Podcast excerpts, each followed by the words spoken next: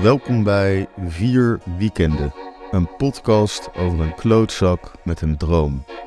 Mijn naam is Dario Goldbach. U bent aangekomen bij hoofdstuk 2. Met de sleutel, die Harry zeven jaar geleden naar me gooide, sluit ik de winkel af. Vanaf de Boekhorststraat loop ik via de gedempte gracht naar Ming Ke, de Chinees. Je koopt hier voor 5 euro een bord rijst met twee soorten groenten en drie soorten vlees naar keuze. Een onwaarschijnlijk goede deal. Het zit er ook altijd stampvol Chinezen, zo weet je dat het een goede zaak is. Een Chinees vol kaaskoppen, daar kan je beter kroket halen. Terwijl ik mijn gezicht vol stop met voer, trilt mijn telefoon. Het is Freddy, mijn huisgenoot. Breng bier, is zijn subtiele appje. Je bent de deur nog niet uit geweest vandaag, hè? is mijn antwoord. Ik ontvang een selfie van hem, liggend op de bank in zijn badjas. Wat een schandalig wezen. Freddy. Check Aniek Akkerman. Freddy stuurt een profiel. Zo'n meisje dat ik niet echt ken, maar waarvan ik precies weet wie het is. Als je veel uitgaat, ken je een hoop van dat soort figuren. Mensen die je honderd keer hebt gezien, maar nooit aan bent voorgesteld. Misschien was je een keer op dezelfde after, misschien heb je ze een keer een aansteker uitgeleend. Misschien stond je een keer naast elkaar te dansen om kwart voor zeven s. Maar je hebt altijd langs elkaar heen geleefd. Mensen waarvan je niet weet of je ze gedag moet zeggen als je ze ziet in de tram. Dat soort mensen. Wat ik van Aniek weet is het volgende. Ze is bovenmenselijk knap. Haar huid is als van porselein en haar benen zijn schijnbaar eindeloos. Ze heeft rood haar, maar dan mooi. Donkerrood, misschien geverfd, ik weet het niet. Ze straalt van nature haar gezicht symmetrisch als een iPhone. Ik zet mijn helderheid op maximaal. Wat een foto. Genomen op een feest. Ze danst. Drankje inclusief papieren parapluutje in de linkerhand, sigaret rechts. Haar donkerrode haar vliegt in de rondte. Ze draagt een wit navelshirtje, geen BH. Een perfect wezen, dat stuur ik ook terug. Een perfect wezen. Freddy stuurt eerst een emoji van een perzik en daarna een van een courgette. Freddy is veel bezig met zijn courgette en de perzik van wie dan ook. Hij denkt aan weinig anders. Hij is barman en bij Freddy aan de bar heb je als man moeite om een drankje te bestellen. Hij bedient zijn klanten op volgorde van seksuele interesse. Soms is hij ook DJ. Iedereen is DJ. Hij is DJ als het hem uitkomt. Ik eet mijn bord leeg tot de laatste rijstkool, spoel het weg met cola en veeg mijn mond af met het servet. Ik laat een boer. Zo, op huis aan. Vanaf Minke loop ik naar de Grote Marktstraat, het hart van de Haagse binnenstad, die het minst op de Haagse binnenstad lijkt. Een van de weinige lelijke stukjes Den Haag. Ik breng hier niet graag tijd door. Ik probeer gauw over te steken, maar ik word belemmerd. Sebas. Ik draai me om. Een jongen verschijnt. Waar ken ik hem nou weer van? Ik schud zijn hand. Zijn nagels zijn netjes bijgehouden. Merkkleding van top tot teen. Zijn blonde lokken achter zijn oren gewakst. Smerig. Kak. hey, gozer, zeg ik omdat ik zijn naam niet ken. Jezus, grap. Jaap, die peuk. Wat een actie. Het was wat, zeg ik terwijl ik snap dat dit een figuur uit de kopstoot is. Ja, heerlijk gedaan, man. Mijn maten lagen dubbel. Echt mooi, zeg. Die hoor ik van een Jaap verdiende het. Haha, lach ik nep, terwijl ik langzaam misselijk word. Hoeveel mensen kennen dit verhaal? Nooit had ik erbij stilgestaan dat dat gedoe van vorige week een onderwerp van conversatie kon zijn. Kut zei dit allemaal. Kom je dit weekend nog langs? Er zijn hele goede pillen te kopen overal. Blauwe Supermans, 280 milligram, echte knallers. Of hou je het gewoon bij een drankje en een nakje deze keer? Zegt dit bekakte schepsel met een glimlach die om een vuist vraagt. Begrijpt hij dan niet dat ik de kopstoot nooit meer kan betreden na wat ik Jaap heb aangedaan? Later pik, mompel ik. Abrupt loop ik weg. Mijn dag is verpest. Verpest door iemand wiens naam ik niet ken. Ik had moeten negeren. Negeren is vaak de beste optie. Gauw steek ik over en verdwijn ik in de Raamstraat. Een donker steegje vol graffiti. Hier moet ik toch veilig zijn voor dat soort gespuis zonder naam. Mijn telefoon trilt weer. Een appje. Het is mijn moeder. Een foto zeker weer. Ik heb geen zin om te kijken. Tenminste, ik wil vooral niet antwoorden. Het is toch altijd hetzelfde. Ik sta onderhand voor mijn moeders voordeur met een sixpack onder mijn arm. Haar voordeur, mijn voordeur, hier aan het westeinde. Ik heb geen tijd voor ouders. Aan mijn sleutelbos enkel twee sleutels. De sleutel van mijn huis en de sleutel van steengoed. Geen fietssleutel. Momenteel ben ik koos fietsloos. Dat is kut, maar gelukkig woon ik op steenworp afstand van mijn werk en praktisch in de stad. De fiets die ik laatst had gestolen is gestolen. Kan het de dief niet kwalijk nemen? Leier. Ik open mijn voordeur. In het halletje staat zoals altijd Freddy's fiets. Zo'n hippe racefiets zonder bagagedrager. Ik sluip de trap op. 100% zeker dat Freddy nog niet van de bank is afgekomen. Inderdaad. Als ik van achter de deur van de woonkamer naar binnen gluur, ligt hij daar. Badjas aan, telefoon in de hand. Vanaf hier zie ik dat hij de socials van Aniek Akkerman aan het stalken is. Ik gooi de sixpack in een boog en hij landt precies op zijn buik. Heerlijk. Ah, kutzooi, schreeuwt Freddy. Lekker voor hem, lui monster. Alsjeblieft, Fred, zeg ik. Fred scheldt me uit in het Marokkaans. Ik vind het leuk als Freddy mij uitscheldt in het Marokkaans. Freddy is een apart geval. Welke Marokkaan heet er nou weer Freddy? Geen enkele, denk ik. Hij ook niet. In het echt heet hij Anis Ayman Akachar. Een respectabele Marokkaanse naam, maar niet in Nederland, niet in Den Haag, niet op de basisschool. Probeer de basisschool maar eens te overleven als je Anis heet.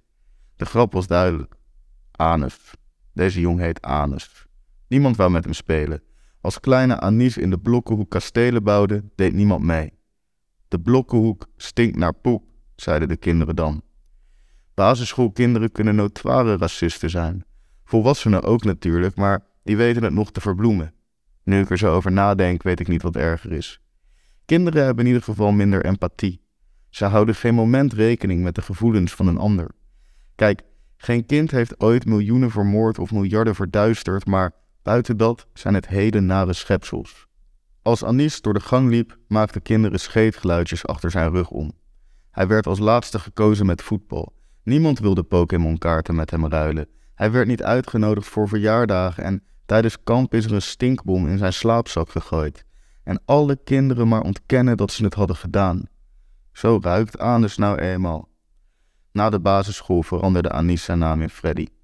Waarom Freddy? Dat heb ik zelfs nooit uit hem kunnen krijgen. Ik ken Freddy van uitgaan. Aangezien ik het huis voor mijzelf had, bleef hij vaak bij me slapen na een enkeltje naar de Getver. Dit was bijna elk weekend. Zijn ouders hielden er niet van als Freddy om zeven uur s morgens thuis kwam. Integendeel, Freddy maakte veel ruzie thuis. Op een dag kwam hij zonder overleg bij mij aan met een vuilniszak vol kleren. Vanaf toen woonde Freddy bij mij. Twee wezens in een ouderlijk huis zonder ouders. Ze weten het niet eens, mijn ouders, dat Freddy hier woont. Ze verdienen het niet te weten. Mijn nalatige ouders met hun fucking WhatsAppjes. Freddy aast al een paar jaar op hun kamer. Maat, laat me je ouderskamer wonen. Nee. Maat, dan ga jij in je ouderskamer wonen. Nee. Maat, dan pak ik jouw kamer. Nee. Maat. De kamer van mijn ouders lag er nog precies zo bij als hoe ze hem hadden achtergelaten. Het bed opgemaakt, een foto van ons drieën op mijn moeders nachtkastje, mijn vaders leesbril op die van hem. Was die vergeten. Die bewaar ik voor hem. Ook al komt hij toch niet terug. Ik heb ze in geen duizend dagen gezien, letterlijk. Ze zijn niet eens koud, zegt Freddy terwijl hij met het bier naar de ijskast zoekt. Gooi er twee in de vriezer, zeg ik terwijl ik mijn schoenen uitschop. Vrijdag rompslomp, hè, pik, roept Fred vanuit de keuken. Ik hoor hem zijn duim door het plastic van de sixpack rammen. Rompslomp, zo'n feest in de kopstoot. Iedereen had het erover. Iedereen had er zin in. We hadden ook zin in vrijdag. Nou ja, Freddy dan. Weinig kansgoos. Ben je vorig weekend al vergeten? Help ik Fred herinneren. Denk je dat je niet binnenkomt? Ik heb die beveiliger bijna omgelegd, Freddy. Hij was serieus bijna dood. Als je het zo bekijkt. Vorige week zaterdag begon normaal. Ik had brak in bed gelegen met Veertje. We hadden seks gehad. Saaie seks. Geen touw. Nul nylon. Ik bond haar niet meer zo vaak vast. De lol was er niet echt af, maar ook weer wel. Ik kende al die knopen als mijn broekzak. Als we er de tijd voor namen, was het weer net zo geil als vroeger, maar die tijd namen we zelden. Soms was het alsof we verveeld waren. Een verzuurd oud stel van begin twintig. We hadden pizza besteld. Geen domino's, echte pizza. We zouden die avond naar een feest gaan waar ik iemand kende die mij plus één op de gastenlijst had gezet. Zo kon Veertje gratis met mij naar binnen. Nu wilde Veertje dat een vriendin van haar ook mee naar binnen kon, maar die had geen geld. Dus moest ik nog een lijstplekje regelen, maar daar had ik geen zin in. Ik voelde me bezwaard. Plus, kon die vriendin dat niet zelf fixen? Ze kende genoeg mensen, kon ze geen initiatief nemen, zelf een appje sturen, charmes in de strijd gooien, wist ik veel. Om dit microscopische probleem van een gastenlijstplekje, een probleem wat we beiden met één appje hadden kunnen oplossen, begon een ruzie. De ruzie. Voor we het wisten, hadden we oude koeien uit de sloot. Koeien die als een tang op een varken sloegen. Drie en een half jaar irritaties kwamen naar boven. We generaliseerden, gebruikten veel woorden als nooit en altijd. We creëerden kampen zoals jouw vrienden en mijn vrienden. Ik schreeuwde, zij gilde. Ik kookte, zij huilde. En toen zei ze het, riep ze het, door haar tranen heen, terwijl ze opstond om zich op te sluiten in de badkamer, maar zover kwam ze nooit. Ik heb buikpijn. Deze meid altijd met haar buikpijn, met die fucking wifi-allergie, overal waar ze komt modems uit de muur trekkend, telefoons op vliegtuigmodus zettend. Kotsmisselijk werd ik ervan. Zat was ik het, met haar zinloze therapieën en achterlijke behandelingen. Ik hoef dit niet meer, zei ik. Ze draaide zich om. Opeens bloedserieus. Wat niet? Toen besefte ik dat ik op een splitsing stond. Ik kon een appje sturen, een lijstplekje regelen, sorry zeggen, make-up seks hebben, losgaan en de dag erop weer pizza bestellen. Echte pizza. Of ik kon twee woorden uitspreken en opnieuw beginnen, zonder haar. Deze beslissing moest ik nemen in een fractie van een seconde. Het was alles of niks, hoewel ik niet zeker wist wat nou alles was en wat niks. Ik sprak twee woorden uit. Ons niet. We waren toen nog een uur aan het bekvechten en toen was ze weg. Naar die vriendin die zo nodig op de gastenlijst moest. Toen was er weer stilte in mijn kamer. Een andere stilte dan die keer dat ik haar voor het eerst vastbond. Een lege stilte deze keer, een angstaanjagende stilte. Ik had het opeens uitgemaakt. Zonder voorbedachte raden mijn veertje de laan uitgestuurd. Ik was er zelf van geschrokken. De stilte werkte verstikkend. Om die stilte te ontlopen ging ik naar de woonkamer waar Freddy in zijn badjas op de bank lag. We keken elkaar aan. Ik wist niet wat ik moest zeggen. Hij moest onze ruzie gehoord hebben. Hij moest weten wat er gebeurd was. Hij moest Veertje de trap af hebben zien komen. Ik voelde me verward, boos, blij, opgelucht, bang. Het enige wat ik zeker wist is dat ik geen zin had om alles uit te leggen aan Freddy.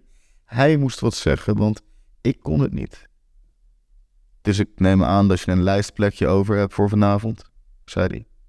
Ik moest lachen. Een anus ben.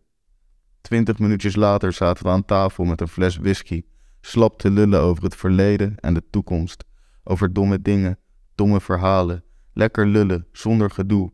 Pas toen de fles bijna op was, kwam Veertje aan bod, toen ik genoeg moed had ingedronken. Ik twijfelde geen moment aan mijn ondoordachte keuze. Ik was blij dat het voorbij was. Zij was dom en ik was slim. Alles was haar schuld. Ik had er goed aan gedaan om er een einde aan te maken. Je bent jong en je wilt wat, toch? We liepen naar Club Kopstoot. Ik had geen zin meer om naar dat ene feest te gaan waar ik iemand kende. Misschien was Veertje daar alsnog. Ik kon haar op dat moment echt niet zien en Freddy was bij Club Kopstoot barman. Dat werkte zo als een voordeel. Club Kopstoot zit aan de Grote Markt, waar vroeger die arcadehal zat. Het heeft een benedenzaal en een bovenzaal. Er staat elk weekend een gigantische rij en sukkels komen niet binnen. Wij komen altijd binnen. Wij sloegen de rijen over en liepen recht op Jaap Japaga af, het hoofd beveiliging. Deze vent leek op een rots, een stuk graniet. Hij was twee meter lang en twee meter breed. Hij was wit en kaal, een echte Ariër. Met zijn vuist constant om een Red Bull geklemd stond hij altijd aan de deur van Club Kopstoot. Ik vroeg me sterk af of hij wel een huis had. Hij woonde aan deze deur. Deze deur was zijn woon, bad, slaap- en studeerkamer. Deze man communiceerde enkel door middel van gegroen. Hij had namelijk geen tong. Nul tong. Letterlijk. Niks tong. Een leegte in zijn mond. Niemand wist waarom hij geen tong had. Was hij zo geboren? Kwam het door een ongeluk?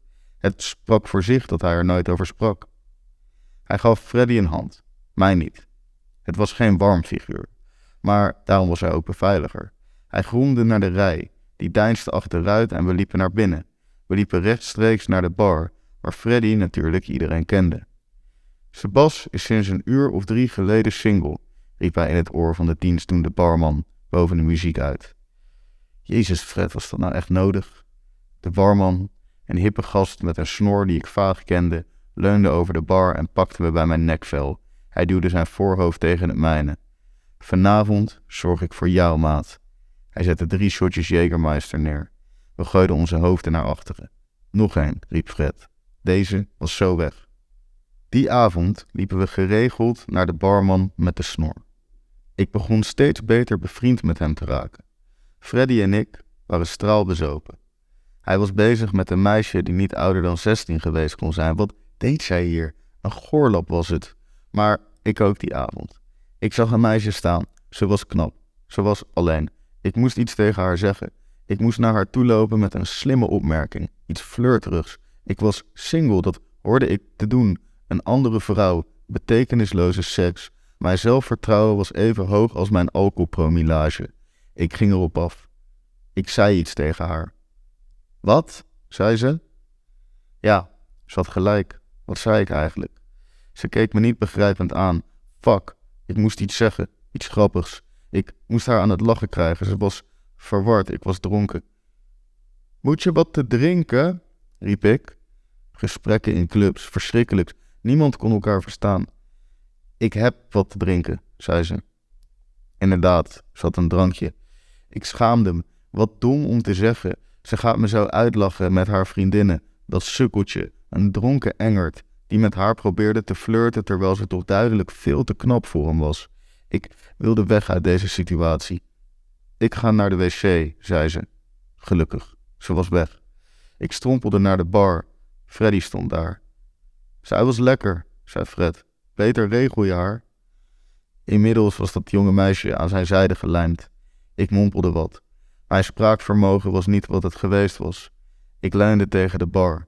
Niet casual, maar noodzakelijk. De bar was mijn houvast. Ik stak een peuk op. Goos, zei Freddy. Doe even normaal. Je kan hier echt niet roken. Ik werk hier, man. Hij had gelijk. Tuurlijk moest je roken in de rokersruimte. Maar ik had geen zin om te roken in de rokersruimte. Ik was cool. Ik sloeg de rij over en dronk gratis. Alsof iemand mij iets kon maken. De rokersruimte was klein en vies. Het stond propvol mensen, je zag geen hand voor ogen. Iedereen stond ook maar te roken daar zo. Die hele ruimte was kankerverwekkend. Er waren zoveel wetten tegen roken. Je mocht hier niet roken, je mocht daar niet roken. Peuken steeds duurder, die kankertekstjes op die pakjes. Maar voor rokersruimtes waren echt nul regels. Geen één. Het was volkomen legaal om 200 mensen in een ruimte van 4 bij 4 te proppen zonder raampje open. Doe even normaal. Ik rookte waar ik wilde.